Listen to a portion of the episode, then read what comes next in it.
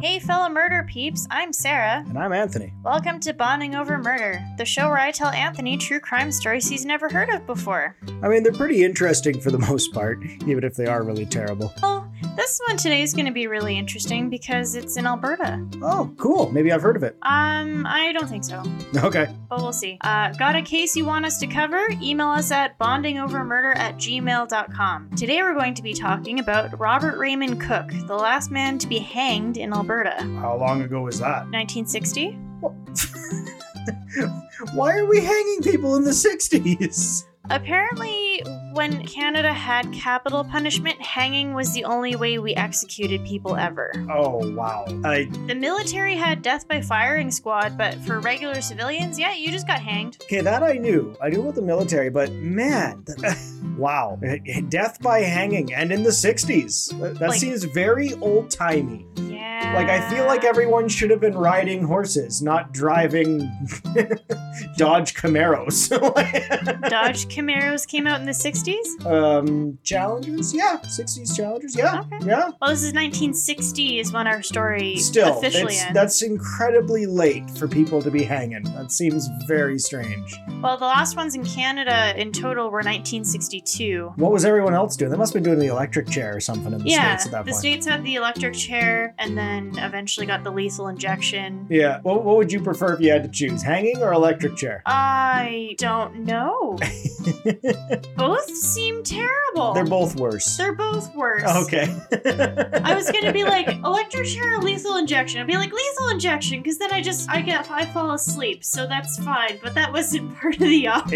yeah no that's why i So- discluded it yeah the, of the because two that's the obvious of choice. the two traumatics yeah they're both worse How would I prefer to be executed? Like, Yeah. how, how many times a day do you ask yourself that question? I think we all ask it every time we find a moment of silence in the day How should I be executed? Or How would, how would I like to be executed? okay. That's just lovely. Anyway, uh, so this episode was recommended to us by my sister Megan. Shout out to Megan. I had to do so much research for this episode, so so thank you, Megan. Hello, Maggie. Only Anthony can call her that. anyway, let's get on to it. Robert Raymond Cook was born in Hanna, Alberta on July 15th, 1937. Where's uh, Hannah? Uh, it's an hour and 20 minutes away from Stettler, which is where most of our story takes place. Oh, I've been to Stettler. It's a nice place. Yeah, I've only driven through it. I haven't really stayed or saw any of the I, sights I there. haven't stayed for prolonged periods either. I used to pick up scrap tires from Stettler. Uh, There's Yeah. a Ford dealership there. We picked up their scrap tires. But uh, oh, I loved it. I thought it was really beautiful. It's a nice place. Well, it's near Drumheller, so it's kind of in that more like de- Arid. yeah. Arid, arid. It's, it's arid, but it's definitely grass. It's grass plains. Yes. Yeah. Yeah. We No, don't- it's uh, the drive was beautiful. I loved it. Yeah, because I think you do you have to. Well, no, you you don't have to go through Stettler to get to Drumheller. No, no, no, No. Stettler's past Drumheller. Yeah, yeah, that's what I thought. Uh, so Robert was the only child from his father's his father Raymond's first marriage. So Robert was only ten years old when his mother died during a routine operation. What was the routine operation for? Ingrown toenail? I don't know. do do people operate for that? I think so. Yeah. How I do you know. get rid I of know an they. ingrown I know they toenail? do for bunions. You Or can have if surgery the, for if the nail bunions. grows into your toe. I mean, how else would you get rid of it? I think they can just cut it off. The toe. The nail. Uh, you, you couldn't see it, but I was giving him the really, yeah, really the face. But so uh, every now and again, I forget that you can't see my face. So when I give you that face, I'm like, oh shit, I gotta describe that I did that face for reference. that face is like my morning cup of coffee. It's just like ah, good. Now I can get my day started. Good. Sarah thinks I'm an idiot. Yes. My day is complete. Excellent.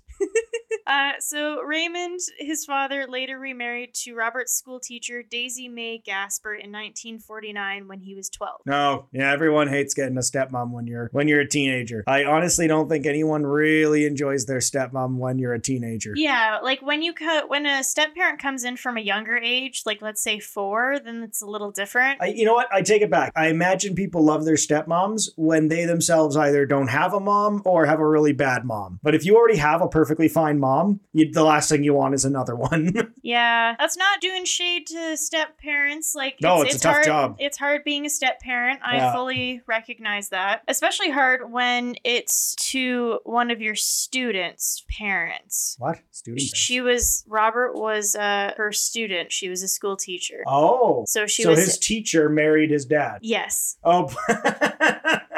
yeah, that sucks. Yeah. Oh no, you can't get a No escape, really. Robert, did you do that math assignment? I know you didn't do it because I live with you now.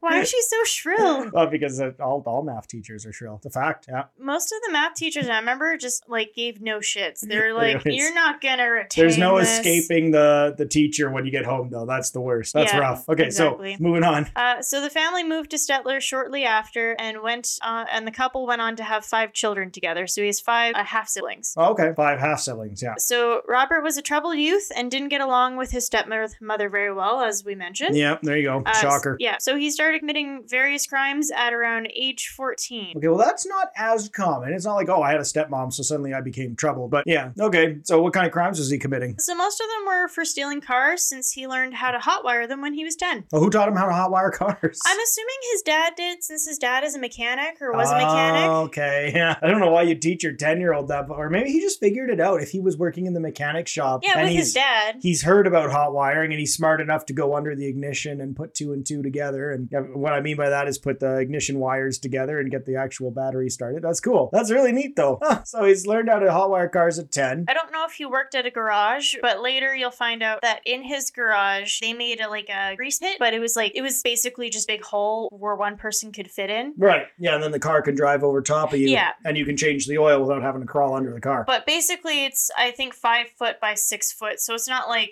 really big. Yeah. you know, it's, It's in the- the pictures. You know, you can see it's really for one person. Oh yeah, it's the low tech solution. The high tech solution, Yeah. some people install hoists in their garage, which actually lifts the car up above your head. With this lower technology, we just dug a pit in the ground so you could stand underneath the car when it drives cheaper. Oh, over you. Yeah, It's definitely the cheaper option. yeah. Although I've seen the pictures, I would get so claustrophobic in that grease pit. Oh yeah. Like it's so it's so tiny. Anyways, so Anyway. he's so he's a troubled youth and he's stealing cars at fourteen. Uh, yeah, Okay. Uh, but so he was convicted for the first time on November 5th, 1952. He was charged with illegal possession of alcohol and was either to pay a fine of $20, which is $180 Canadian now, or spend 15 days in jail. So obviously they paid the fine. That's really strange. So illegal possession of alcohol. He was underage. That He's was the problem. 14. So So that was his first time getting convicted for something was the alcohol. I wonder if they had juvie back then, or just because like jail time for a fourteen-year-old. That seems strange. I think they just jail's a very like umbrella term. Yeah, still, the idea of sending nowadays, sending a kid to jail for having alcohol on him, that seems really weird. Yeah, yeah. I, I don't know if he stole the alcohol. Yeah. I'm but- assuming he did because he he robs shit all the time in the future. Right. Like okay, he but- just he's a petty thief. He's Right. he's a so petty he's, thief. he's he's now he's been convicted for what? uh, illegal possession of alcohol That's it. was his first. Not not the stealing cars. uh, that that comes after, like Okay. you know, that's his other that's his other you know charges, but his very first one was the illegal possession of alcohol. Okay. So in between his jail stints, as I said, Robert worked as a mechanic with his father repairing cars. Oh. He was known to be, as they say, car crazy. Okay, so he's a kind of a mechanic fanatic. Yeah, Yeah. like the dude's obsessed with Ta- cars. get- can't look at something without taking it apart and putting it back together. I know the type for sure. yeah. Okay, so he, he doesn't sound like that bad of a guy so No. far. Uh, so there was no violence on his record, and many described him as being a pleasant person but a constant liar. Okay. Some yeah. people also believed that he would be the next Elvis Presley based on his looks.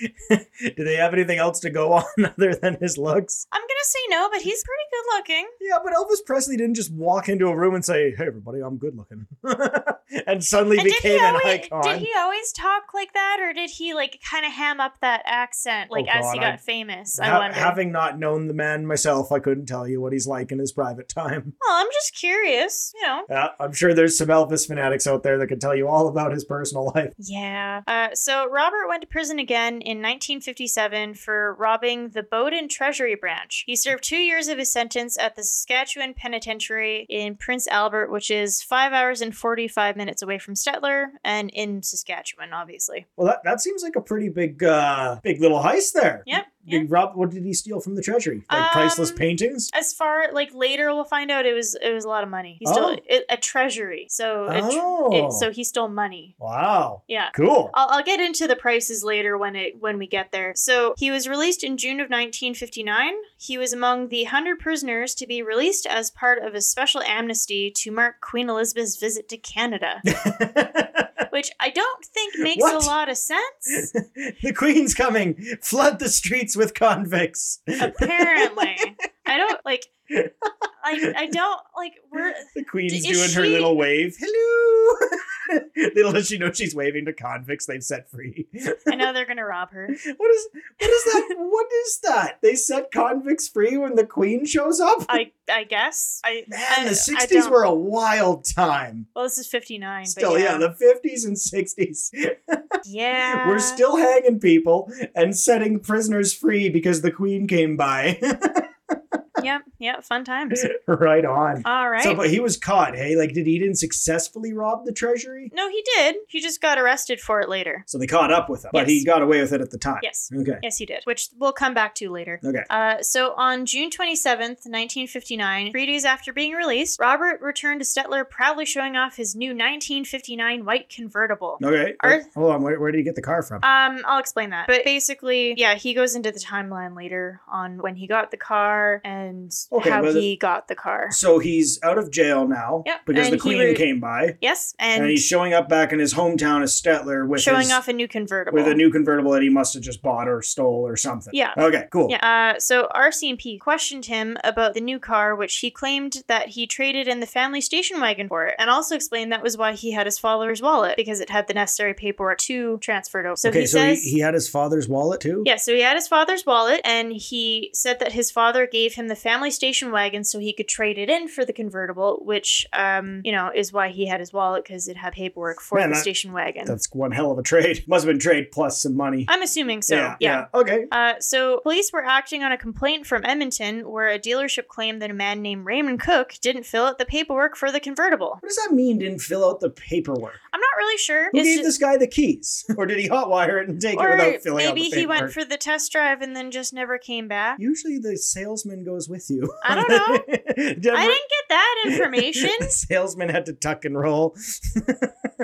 but they just, you know, they they Okay. just said that they couldn't, you know, the Okay. paperwork wasn't done. that's that's a little weird. So he gets they got to come. he- Maybe he just filled it out wrong. Maybe he gave falsified information. Well, he did put his dad's name because they said a man named Raymond Cook, Yeah. not Robert. Maybe he just falsified information. He's they said he's a liar. He does lie Yeah. a lot. So And he's Uh, a petty thief. or maybe a check didn't clear or something. Yeah, yeah. Okay. So, Um, anyways, so the dealership calls and complains to Stettler police. Uh, they just file a report being like this happened, and then Yeah. the RCMP uh, noticed earlier that day that he was parading the convertible, and they're like, "Oh, it's a like, small town, so they saw him. it's a small town, and you know he's known for you know robbing and Yeah. being a petty thief, He's a troublemaker. and, and for Grand Theft Auto as well." So okay, you know so he shows up in a new car, and the police already have their their flags up a little bit. exactly. Yeah. Okay. The weird part is, inside the car, police found a box with family documents, including birth certificates, insurance policies, Raymond's marriage certificate, and the children's report cards in the trunk. Children's report card. So his That's- siblings, the oldest is nine at this yeah, point. that's a lot of weird stuff to have in the. When did he get a chance to go and get all that stuff, and why? That's well, weird. later it says that he went to the house first, got the station wagon, and then went to get the car. So maybe he got oh it right, while he he traded was- the station wagon. Yeah. Yeah. So he, he was at his house at some point. Yeah. So God, that's weird. we we go on the timeline later when it, we're you know. Where's in the Robert story. living at this point? Uh, he lives with them, weird. like in the family house. Okay. Like they have a they have a big house. Okay, well let's the let's carry family? on then. So the police find a whole bunch of stuff he ought not to have in Yeah. the car with him. Oh, I'm not even done. Okay. So he is also carrying a suitcase with four sets of children's pajamas, new bed sheets, and a photo album with pictures of his mother. There's a lot of weird stuff. To, I can't even imagine what you're going to do with all those things. I mean, some of the stuff like the ID, it would make sense because he used that ID to get the car. yeah, but like But the brand new, rest- brand new bed sheets and children's pajamas and your mother's photo. op-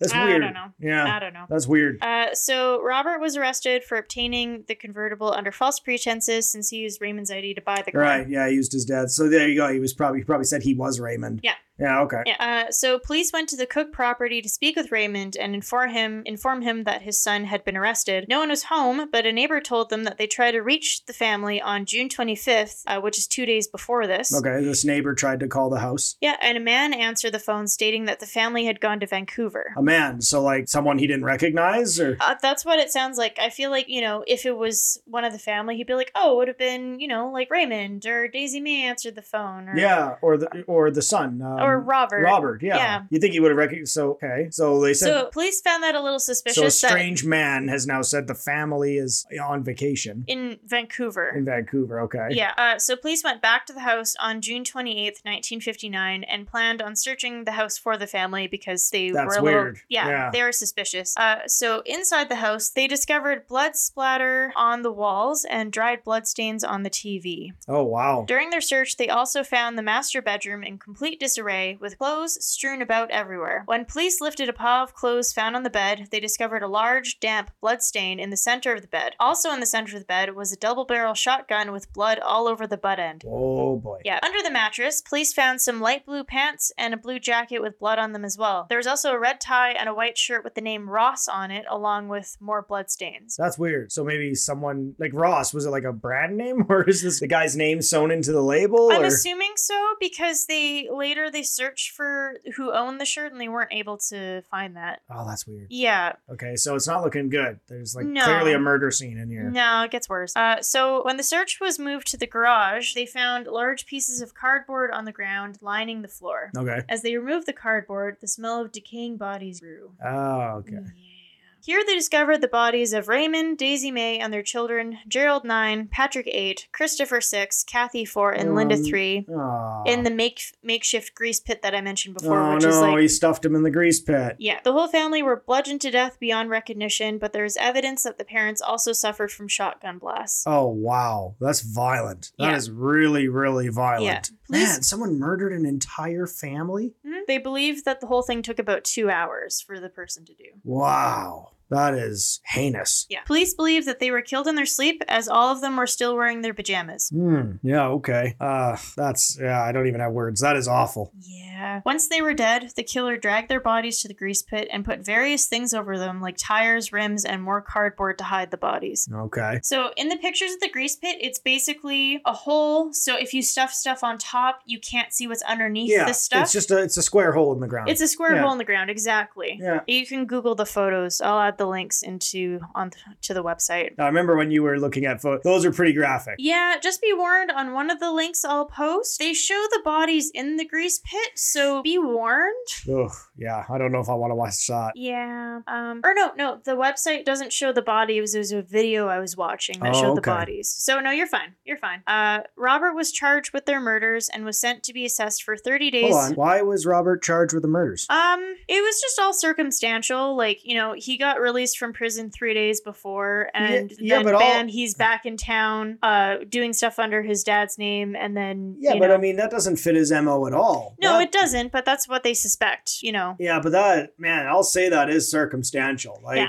I, I'll There's- admit, there's some fishy stuff going on. He had there's he had the family station wagon, his dad's wallet, uh, and a bunch of personal items in the car. So like, yeah, some weird stuff is going on, but I don't know. That's not a lot to charge someone on. No, uh, the everything in this case is 100% circumstantial. There's no forensic evidence Yeah. like DNA, fingerprints, Okay, anything. well, I'll reserve my judgment for now. But let, Yeah. okay, so far it seems a little weird that they just up and arrested him. Well, he was already in their custody for the Oh, yeah. uh, the ID thing. yeah, see, he's already in their custody. I don't know if I would have charged. uh, Anyways, let's Yeah. let's carry on. Uh, so he was sent to be assessed for 30 days by psychiatrists at the Pinocchio Mental Hospital. Uh, What they what they find out there? Well, it's only because, like, we'll, we'll get to that. Okay. Uh, police wanted to see if Robert was mentally fit to stand trial after breaking down during his charge reading. An RCMP officer described the breakdown as he broke down completely. He said, Not dad, not mom, and not the kids. He was crying. We had to leave him for a while and went back later and explained what the circumstances were. Oh wow. Yeah. See, so either well, we know he's a good liar, but I don't know. So he's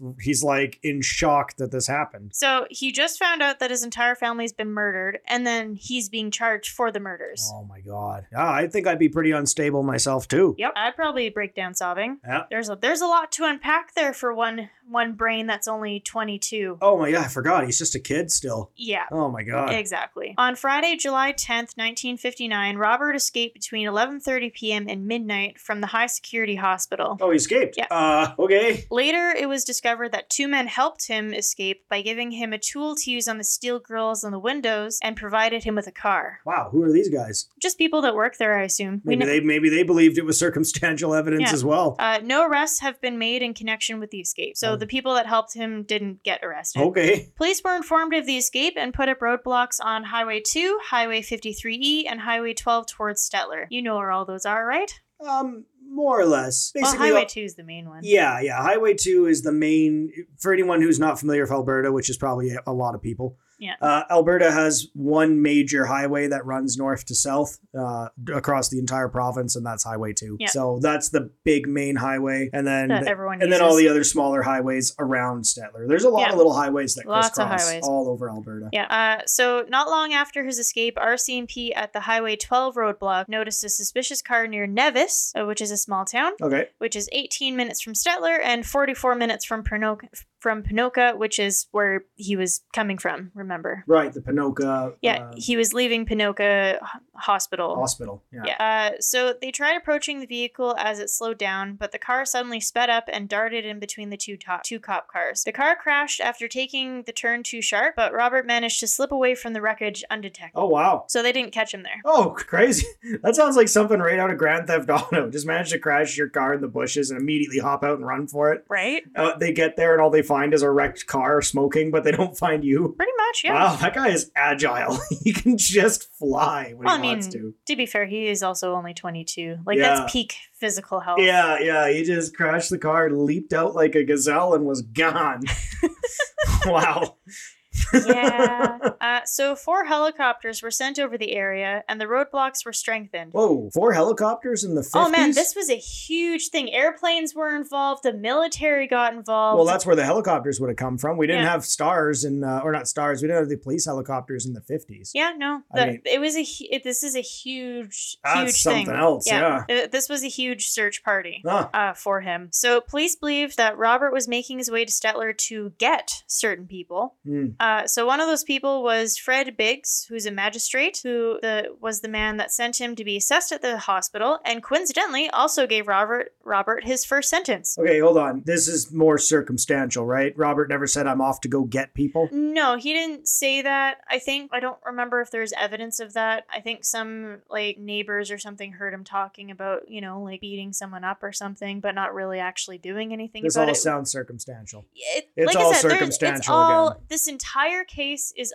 all 100% circumstantial. There is no hard evidence in this case whatsoever. Okay, so they they assume That he's, going after Fred Biggs, uh, which is the magistrate that sent him to the Pinoca Hospital and also uh, sentenced him for the illegal possession of alcohol the first time. gotcha. Okay, Yeah. Uh, so police got word that the Nevis Hall was broken into Saturday morning. So we're July 11th now. okay. Uh, in the first thing in the morning. At that time, the hall was filled with dry goods. So I'm assuming he went there to get food. Oh, oh, this guy, man, this guy really can make it happen. Mm-hmm. So he broke into. Just, this is starting to feel kind of like almost like Fallout or something. Like, you're watching a movie. Yeah, now I'm in the town of Nevis, and I know the hall has dried goods in it, so I'm gonna run for that. And, Mm. I'm gonna loot it. yeah, I'm gonna throw it all in my rucksack, and off I go.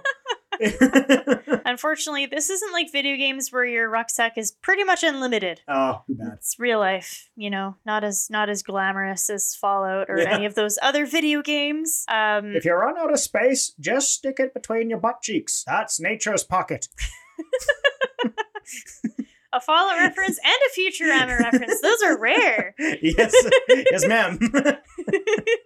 So, police believe that Robert was making his way towards the small town of Alex, which is 13 minutes away from Nevis. okay, so he's going from one little town to the next. Yeah. Uh, so after, so Robert later stated that he fought through eight kilometers of thick brush to get there from Nevis to Oh, he Alex. didn't. Yeah, I guess he didn't take the road, so he bushwhacked it all the way from one town to the Eight next. kilometers. yeah, of, Yeah. Of, of like that's not lots for flat ground, but, But bushwhacking. thick brush. Yeah. Yeah. that's, that's you're rough. gonna get all cut up. You're yeah, gonna, that's rough. Yeah. Uh, I would so have just state and the eight kilometers of bush, they'd never find you. Oh, they'd find you eventually. Not, not easily. They wouldn't know where you were. Well, you gotta go somewhere. Like, you can't just stay in the He bushes. just packed up on dry goods. He's good for like a month at least. I mean, that's fair, I suppose. Anyways, Uh, so the search continued until it became dark and was put on, put on hold until morning. I don't know why that would impede the investigation, but I'm not an RCMP, so I can't say. yeah. Especially in the 60s. Maybe there wasn't as much lighting back then. Oh no, yeah, and they don't have. Are you kidding me? Of course. Like if if we're talking in the bush, like in the wilderness, the only thing they would have had at their resource would have been helicopters, and they have to be down at legal sundown. They can't be flying at night without any kind of night vision equipment, which they Oh, wouldn't. really? Yeah, Oh, even okay. even nowadays, pilots have to have very specialized training. Like when I was doing wildlands firefighting, this is back in 09 to 2012. Yep. We had to be back by legal down. Oh, Otherwise, if, okay. if the helicopter couldn't pick us up by legal sundown or before legal sundown, we were left behind and we had to stay in the Hmm. bush because the helicopter has to put down. Unless they have, like, unless the pilot has gone through these special certified courses and also has night vision equipment on the helicopter, which is super expensive and Yeah. not very common. not really. So. Yeah. Yeah, no, it's, Okay. yeah. So they would put the the search on hold. You know, if it was on the highways or something, then the cars could keep going. But But you- he's going through brush. yeah, you're not looking through the brush during the nighttime. It's not No. happening. I mean, smart move on his behalf then, Yeah, totally. because that gives you like eight hours of of movement. Yeah, like, you without- might get- undetected You might get teams of officers with dogs that could go all night and long. flashlights. You're right. That's what I mean. Yeah. Flashlights and dogs and f- forming search teams. But if they think this guy's as dangerous as they seem to think he is, then you know I don't know if they'd want to do that. Yeah, exactly. Uh, so on Monday morning, RCMP received a call from a garage in Alex claiming that it had been broken into the night before and their 1957 Monarch was stolen. What is- what is a monarch? It looks like a really fancy car, like it, it like a Like one of those fancy, big ones? a fancy 50s car. Yeah, Oh, Yeah. beautiful. I love those 50s Yeah. cars with the wing design. yeah, exactly. Gorgeous. So the car was known for speed and had enough gas left for 483 kilometers, which centered their search around the town of I don't know if it's Bashaw or Bashaw. Not I, really- I always say Bashaw. Bashaw? Yeah. Okay. Uh, which Stettler is 40 kilometers southeast of. Yeah, it is. Yeah. Yeah. Have you been to Bashaw? I pass by Oh, okay. yeah, on my haul road. Okay. Uh, so during Robert's escape, radios and newspapers were constantly giving updates on his possible whereabouts. Children were kept indoors, and even though police said to lock their doors, people were leaving their cars and houses unlocked so that Ro- if Robert came by, he could just grab their car and leave without hurting them. Oh, no, that is some panic. Yeah, yeah. but keep in mind, they For must. a man that has no violence on his record ever. yeah, a, a- a kid that has no violence on his record. No, ever. it just he's a petty thief. Yeah, He's but a petty thief. That's as all far he as is. the public knows, they think he murdered his entire family and s- and potentially is armed. Yeah. and- yeah, and yeah, exactly. So they're they're freaked out by this guy. I mean, you know, any prisoner on the run is scary, and then probably gets embellished by the news. Yeah, yeah. Yeah. Uh, so multiple people had sighted him near the town of Bashaw, which is 23 minutes Hold from on, Alex. I just thought of a prisoner that would not be very scary if he was on the run. What? Mr. Exotic himself. Joe, Joe Exotic's on the run. he couldn't go that far, not with his leg. yeah, he's just limping around yelling at people. Fucking Carol Bashkin. Which, uh, just so everyone knows, you can dress up as Joe Exotic for Halloween Yeah, we saw his costume in the. at Party City. Yeah, you know you've made it in the big times when you yourself are now a costume.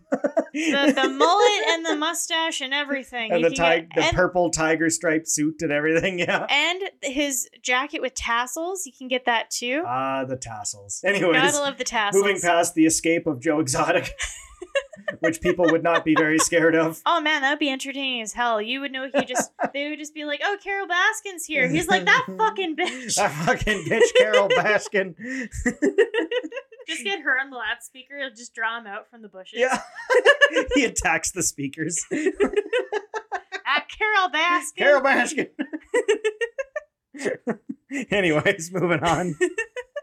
Uh, so multiple people had sighted him near the town of Bashaw, which is 23 minutes from Alex and 25 minutes from Nevis, just for reference of location. Okay, A fair man, enough. a man named Norman Duff Duffa call or called the RCMP and notified them that a man fitting Robert's description was hiding behind his pig farm. Okay. So we're back to pig farms. Big He's hiding behind my piggy palace. I was about to have guests come over. Get this man out of my piggy palace. I was supposed to have a party. A party at my piggy palace. God. okay, so the man collapses behind the piggy palace, behind the Bashaw piggy palace. Oh God. So when police arrived, they found Robert completely exhausted after spending 84 hours on the run. Oh wow. When they found him, he was still in his hospital pants, he had no shirt on, and was wearing a dark jacket. Okay. So 100 RCMP and 70 armed soldiers, along with airplanes and Ho! helicopters, were part of the search for him. Yeah. Wow. Yeah. I told you he was huge. they were really looking for him. Yeah. So Robert was taken to the Bashaw detachment cell, which is still in place today in the existing fire hall. I believe they have a little museum set up for him there. Oh, okay. Uh, now, actually, which I'm, I want to check out. Yeah, that'd be something to see. It's Yeah. not too far from us. Apparently, they have a piece. Oh, well, I'll, I'll explain that after. It kind of gives stuff away right now. Okay, well, let's carry on then. So Yeah. he finally gets arrested and behind the piggy palace. yes. Uh, so only t- uh, you know a little over two hours after being captured, Robert was then taken to Edmonton and placed in a maximum security cell to wait his uh, hearing. I think his Yeah, okay. preliminary hearing. Yeah. Um, so during his first trial, uh, the jury took 90 minutes to come back with a guilty verdict. Oh, Uh, but they their- didn't. They didn't think that one through. no, but the request for a new trial that was sent to Alberta Court of Appeals was successful, so Robert stood trial again in the old Red Deer courthouse at the end of November in 1959. Okay. His defense attorney McNaughton stated that the gun had no fingerprints on it and that there's no evidence that Robert ever owned a gun. The gun Yeah. the gun also didn't belong to anyone in the Cook family. Yeah, it's completely. So that shotgun didn't wasn't owned by any of them, didn't have anyone's fingerprints on it. And Roberts never committed a crime with a gun. He's never had any violence on his record. Yeah. Ever. Yeah, it really doesn't fit at all. Someone who's doing little petty crimes and stealing doesn't just flip and murder his entire family brutally. Yeah, exactly. Like, there's murder, which is already awful on its own, but then there's the brutal nature of this murder, which, like you said, would have taken two hours to Is pr- what they suspect, to, yeah. to commit. Like, that's two hours of bashing dead people. and then dragging their bodies. yeah, no, that doesn't sound at all like this guy. Although I feel like the bodies would have uh, taken the longest to move. I bet you he was going to Stettler to look for vengeance. He probably has an idea who might have done it. I, th- I think so. Might, might not have, but he was probably going for, for blood, I imagine. I would be. Yep, yeah. Yeah. If someone slaughtered my entire family, yeah, I'd- I'd, especially wanna... in that manner. Well, especially the children. Who bludgeons children? What the fuck is Yeah, wrong with you yeah. Mm, if you if you're bludgeoning bludgeoning children? Yeah, that's fucked up. Okay, so he's he he got his retrial. Um, so this is the case that was presented. So, like I said, uh, his defense attorney said that he never owned a gun. The gun didn't belong to anyone in the Cook family. The defense lawyer, like the defense counsel, even put out an ad in the Stetler Independent uh, to find out who owned the shotgun. No one, uh, Right. no one Well, ever one's came. gonna step forward. Oh yeah, that's my shotgun that was used to horribly, horribly murder these people. Yeah. Yeah, that's nice. Put an ad out. That's gonna work. Uh, so he also stated that there was no blood on Robert's shoes, in his car, or anywhere on him at the time that he was arrested. Oh, Okay, I- I'm sorry. Oh no, never mind. But this was this was. I'm inclined to think you could never commit those murders and not have a drop of blood on you. But at the same time, it was a few days later, so he yeah, could. so have- he the they suspect that they were murdered on June 25th, and he arrived in Stettler on the 27th. Was he in? Stet- could he have been in Stettler on the 25th, or is it not even possible that he was even there? He goes into his timeline, Right. um, so it's really up to you if you Oh. He believe did- his timeline Yeah, or he not. did have his dad's car and his dad's wallet, so we know he was in Stettler at some point. So he could have been there on the 25th, but we don't know. well, he was there. Like, I'll get into it. They also found no cuts or bruises on Robert's hands after he was arrested. So there's, Oh. there's no blood, there's no cuts, there's no bruises. Okay, honestly, that for me, that's it right there. To me, that's what I would look at and be like, he can't have done it. Well, bludgeoning is a lot of blood. Two hours of, Uh, of and this. five people. Yeah, no. Or seven people, sorry. No. Seven people. It was already in my mind really unlikely that he did it. Now I'm 100% he did Yeah. it. You can't. You can't commit a crime like that and have zero marks. And you'd think even a few days later there'd still be some blood on the guy. But, you know, whatever. Well, forensics wasn't what it is today. I know, but still, no injuries or cuts. I'm Yeah. sorry. Uh, no, Yeah. he can't have done it. It also doesn't make sense. It would. It is really weird though that he had all his family stuff. Yeah, well, now that I think about it, when I get into the next thing, I think maybe it makes more sense. But Okay. I'll, I'll Sure. I'll get to it. Uh, so Robert testified uh, on his trial, and he, when he was talking about the car, he stated, "They wanted to know how come I was only three days out of the penitentiary and had a new convertible. I told them I traded my dad's car in on it." Robert stated that he buried forty three hundred dollars, which is thirty eight thousand dollars today, Canadian roughly, like thirty eight thousand six hundred twenty three dollars that he took from the Bowdoin Treasury. So he stored that, you know, thirty eight thousand dollars in a can, about five kilometers from Bowdoin. Uh, so two days after his release, Robert testified that he stole a car in Edmonton, drove to Bowdoin, and dug up the money. Oh, okay. Which thirty eight thousand dollars in a tin can? Noise. Well, forty three hundred 500 at that time, but that's what it's worth now. I feel like that used to be a lot more common. I mean, before modern banking it and it everything kind of like reminds me of Shawshank that. Redemption. Yeah, exactly. He had his in a can as well. Like a yeah. tin. Yeah, exactly. Uh, but I, I feel like I, I'm only going off what I've seen in the movies, but I feel like that would have been more common. People burying large sums of money in their backyards because Well, that's where the kind of trope where it's under the mattress, I think, maybe started. Maybe. like people were putting their money under under the hiding mattress. money anyways around their house or on Yeah. their property because you know banking wasn't where it is now, right? Yeah. So Uh, so then, according, so this is all his timeline. So he then went home to Stettler to see his family, who were planning on leaving for BC the next morning. He said that he gave his parents forty one hundred dollars, which is about thirty six thousand dollars now. So of the stolen money to help them buy a garage business in BC, like they planned. So the dad wanted to open a garage business in BC, according to Robert. oh, okay. And that the family was already planning on leaving for BC the next morning, so on the 26th morning. right. So he claims that his father gave him the station wagon to trade in and explains that's why he had his father's wallet since it had the necessary paperwork in it, like I mentioned. hmm Yeah. Uh, a witness confirmed, uh, helped confirm this story, saying that she knew the Cook family had put their house up for sale and was planning to set up a garage business outside Stettler. Oh, So s- a witness came forward saying, "Yeah, I knew that they sold that they put their house up for sale and that they were planning to start a garage garage business outside Stettler." okay. You know, so he then left Stettler to trade in the car. Robert testified that early morning on June 26th, he and another person were breaking into dry cleaners in Edmonton. Oh, you see, officer, I couldn't have been there. I was currently committing this crime at the time. Well, that's better than uh, life in prison Yeah. or being executed. Yeah, that's true. Yeah. I mean, that's still a, of all the alibis you had to give. That's not your best, most flattering alibi. You'll go to jail for that one for a couple years, but you know, that's not the same as. Could uh, anyone prove that he was actually robbing the dry cleaner? Friends did give him an alibi, but I don't think for that. And that later he picked the convertible up in Edmonton on the afternoon of the 26th. So he was in Edmonton the whole day of the 26th, is what he says. Oh, okay. Like I said, friends also gave him an alibi for the period when the murders happened. They didn't tell me what that alibi is, but that they gave him an alibi. So Okay. I, I looked at so many different articles, Yeah. even from that time period. I did so much research for this. Yeah, ep- you like, were for this ep- researching nonstop for this one. This, is the most research episode I've done. oh, so, we're carrying on. We're like 42 minutes in. This is a long one. We've actually got a lot of information to cover. mind you, that's pre-editing, but you know, Uh, so you guys are probably like, that's not 42 minutes. yeah. it's like, what are you doing? We've cut a fair amount of shenanigans at this point. yeah, I, I stutter a lot, but that's okay. Sometimes I fart. You make farting noises, but that's Anyways, different. moving on. Robert also testified that he returned to Stettler from Edmonton around 7 p.m. on June 27th, and only after driving up and down Main Street showing off his new car did he go home. Okay. He called for his family, and when he got no answer, he assumed that they had gone through with their plans of going to BC. He then drank a beer and then returned to Main Street, which is when he was questioned by RCMP. Oh, so he was in his house with his entire dead family and had no idea because they were in the grease pit. Yeah. Oh, that's oh, that's rough. I know. Yeah, Ugh. when I read that, I was like, oh, they're. Yeah, that's rough. I mean, wouldn't he uh, see the blood splatter though? Oh, right. The whole murder scene. Yeah. That kind of goes against his story a bit, doesn't it? I never, I didn't think about that until now. Oh wow, what a twist! but we're, s- wouldn't we're he- solving it right here, ladies and gentlemen.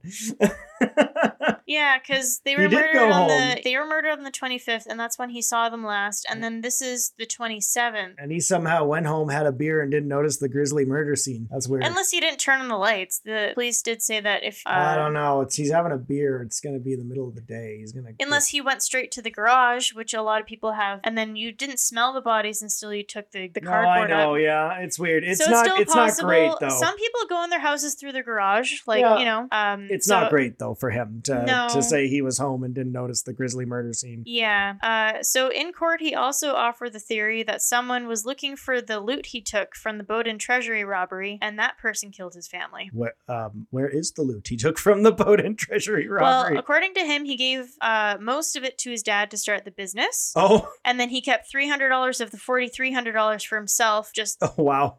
uh, I don't, I couldn't find anything what happened to the forty one hundred. So that person might have actually taken the money. like Wow. successfully. Because like You're- he's according to him, earlier that day, like on the 25th, he gave his dad $4,100 of the $4,300. So he kept only a couple hundred Okay. dollars for himself and then left the rest with his dad. Oh, okay. And then later that day, his dad was murdered. So his defense also tried to identify who the bloodied Ross shirt belonged to, but no leads came up. Right. Uh, honestly, it sounds like there could have been some some serious, you know, uh, crime stuff going on revolving around this uh, this treasury. mon- Like it's like Yeah. a heist, and then someone else. Well, like I said, in total, the forty three hundred dollars is worth thirty eight thousand today. That's a lot of money. not really enough to go to that to that extent of If you're a murdering petty over. criminal, that's a lot of money. Maybe I don't know. But These anyways, people, these people he's associated with are robbing dry cleaners for God's sake. I know, but still. Anyways, moving on. So on December 10th, 1959, after only 30 minutes of deliberation this time, Robert was found guilty and sentenced to hang. Wow. Appeals were sent to the federal court and federal solicitor, but ultimately were rejected. Aw. But an interesting note, I couldn't follow up on it, but um, around December 29th,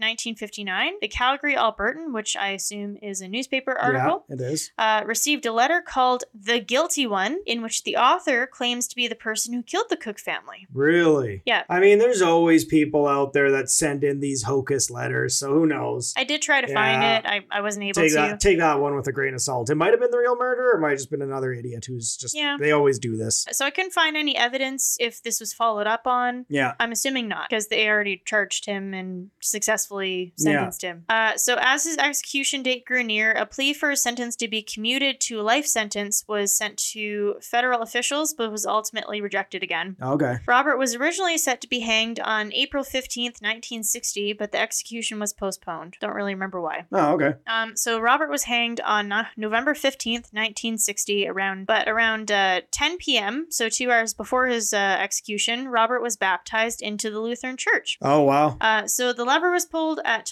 12:05 a.m. and Robert was pronounced dead at 12:19 a.m. Ah. So it took him 14 minutes to die. Ah. Yeah. Uh, so Robert donated his eyes to the Edmonton Eye Bank and his body to the anatomy department of the University of Alberta. Wow, he's a stand-up dude. Yeah, Yeah. yeah. I mean, we don't know if he did the murders or I mean, not, if you're but- sketch, I don't really think you're um, donating your body. Like, Or it, yeah, I don't know. I mean, I was gonna say, well, you know, he, he wanted to be he wanted to be baptized right before the end because he's worried about his soul. So it, I'm kind of like maybe that's a plus, but at the same time, then it's like, well, maybe he's looking for redemption, but maybe just redemption for petty crimes, not redemption for a massive crime. yeah, I don't know. Uh, honestly, I, I I'm leaning towards this guy is totally innocent. I think so, I think, too. I think they legit hung an innocent man in the '60s. I think so. Yeah. Uh, so he was the last person to die by capital punishment in Alberta before it was formally abolished in 1976. Oh my god. Uh, the last capital punishment in Canada was two people in Ontario in 1962, and it was a double hanging. So 1962 was one of the last people got uh, executed, and then it was abolished in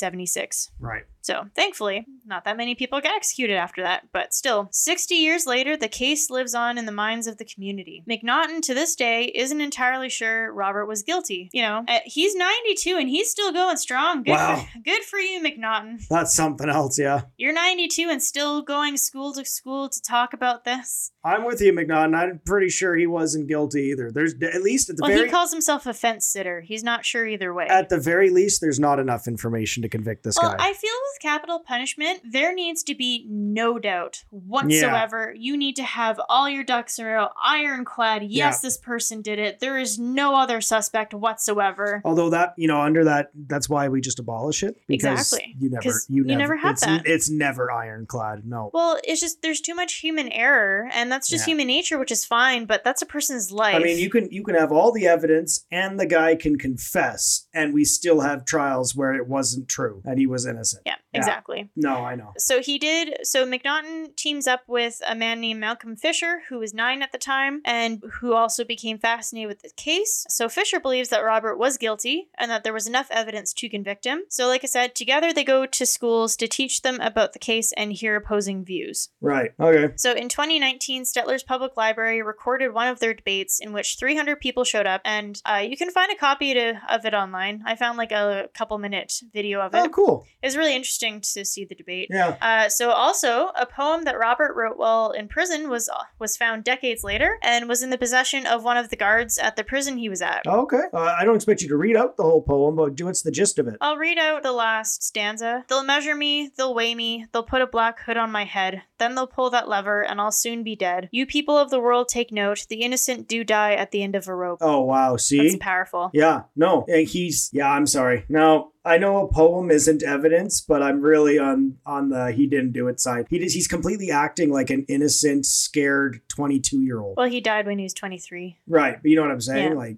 like, honestly, petty crimes, yes. You know, guilty conscience, yes. But man, no, this guy did not do this. Not to mention, we're also going over the main point motive. Why? Why would he, uh, like, did anyone bother to ask? Why would he, you know, have reason to murder his entire family? I also would like to know why he had all their stuff in his car. Well, he was planning to move to BC with them. So that was randomly, oh, that kind of works. That's what. That's my my theory That is. kind of works. it's So- like the mix match of just random crap he could fit in his car before heading out that way. Yeah. So the plan was, according to him, that they were going to move to BC there and start the garage business, and then he would follow them. So since they were moving cross province, Yeah. um, it would make sense to have that sort of documentation. Oh my god. So he went back to the house in his car, got all that stuff. He's like, they're gonna need pajamas. They're gonna need report cards. We can't leave mom's photo album behind. We can't. Oh my god. He took all their stuff so that he could bring it to them. yeah, uh, And that's what I Not think. knowing they're all dead. Yeah. Um. Oh, y- this guy's innocent, guys. I swear, this guy. We hung an innocent guy in the '60s. yeah. This is ridiculous. well, um, the first two lines of the beginning uh, really get me too. I know I'm not guilty, but what can I do? The jury just guessed that crime I did do. He's not, not a great poet. I mean, he's mostly just rhyming, but yeah, I mean, About the jury just guessing. yeah. Oh, yeah, yeah, yeah. Yeah. Awful. Uh, so, long story short, a dude from Stetler was charged with murdering his family and immediately escaped from his cell, then was hanged in 1960, which is way too late to be hanging people. Way too late. Way This is like too late. The old timey. Well, that's like when I think hanging, I think medieval, you know? I think it, no, I don't think medieval. I think more like uh, we- the Wild West. You know what I mean? But still, we're talking like 1800s. Yeah, Yeah. exactly. exactly. So, funny side note so, remember when he was caught Yeah, uh, that he was wearing hospital pants, a dark jacket, no shirt? sure. I found a quote that says something different, and I don't know if it's true, but it's funny. Okay. So an RCMP described Robert when they found him as he had no weapons, no shirt, carrying two coats, and was wearing women's boots with a jug of water and a black floppy hat. I'd like to know that story. I don't know if that's true because the other articles said that he was wearing what I mentioned that earlier. one cop was stoned out of his mind. he was wearing a big floppy hat and birds were flying all around him. And these fucking lizards. There were lizards everywhere.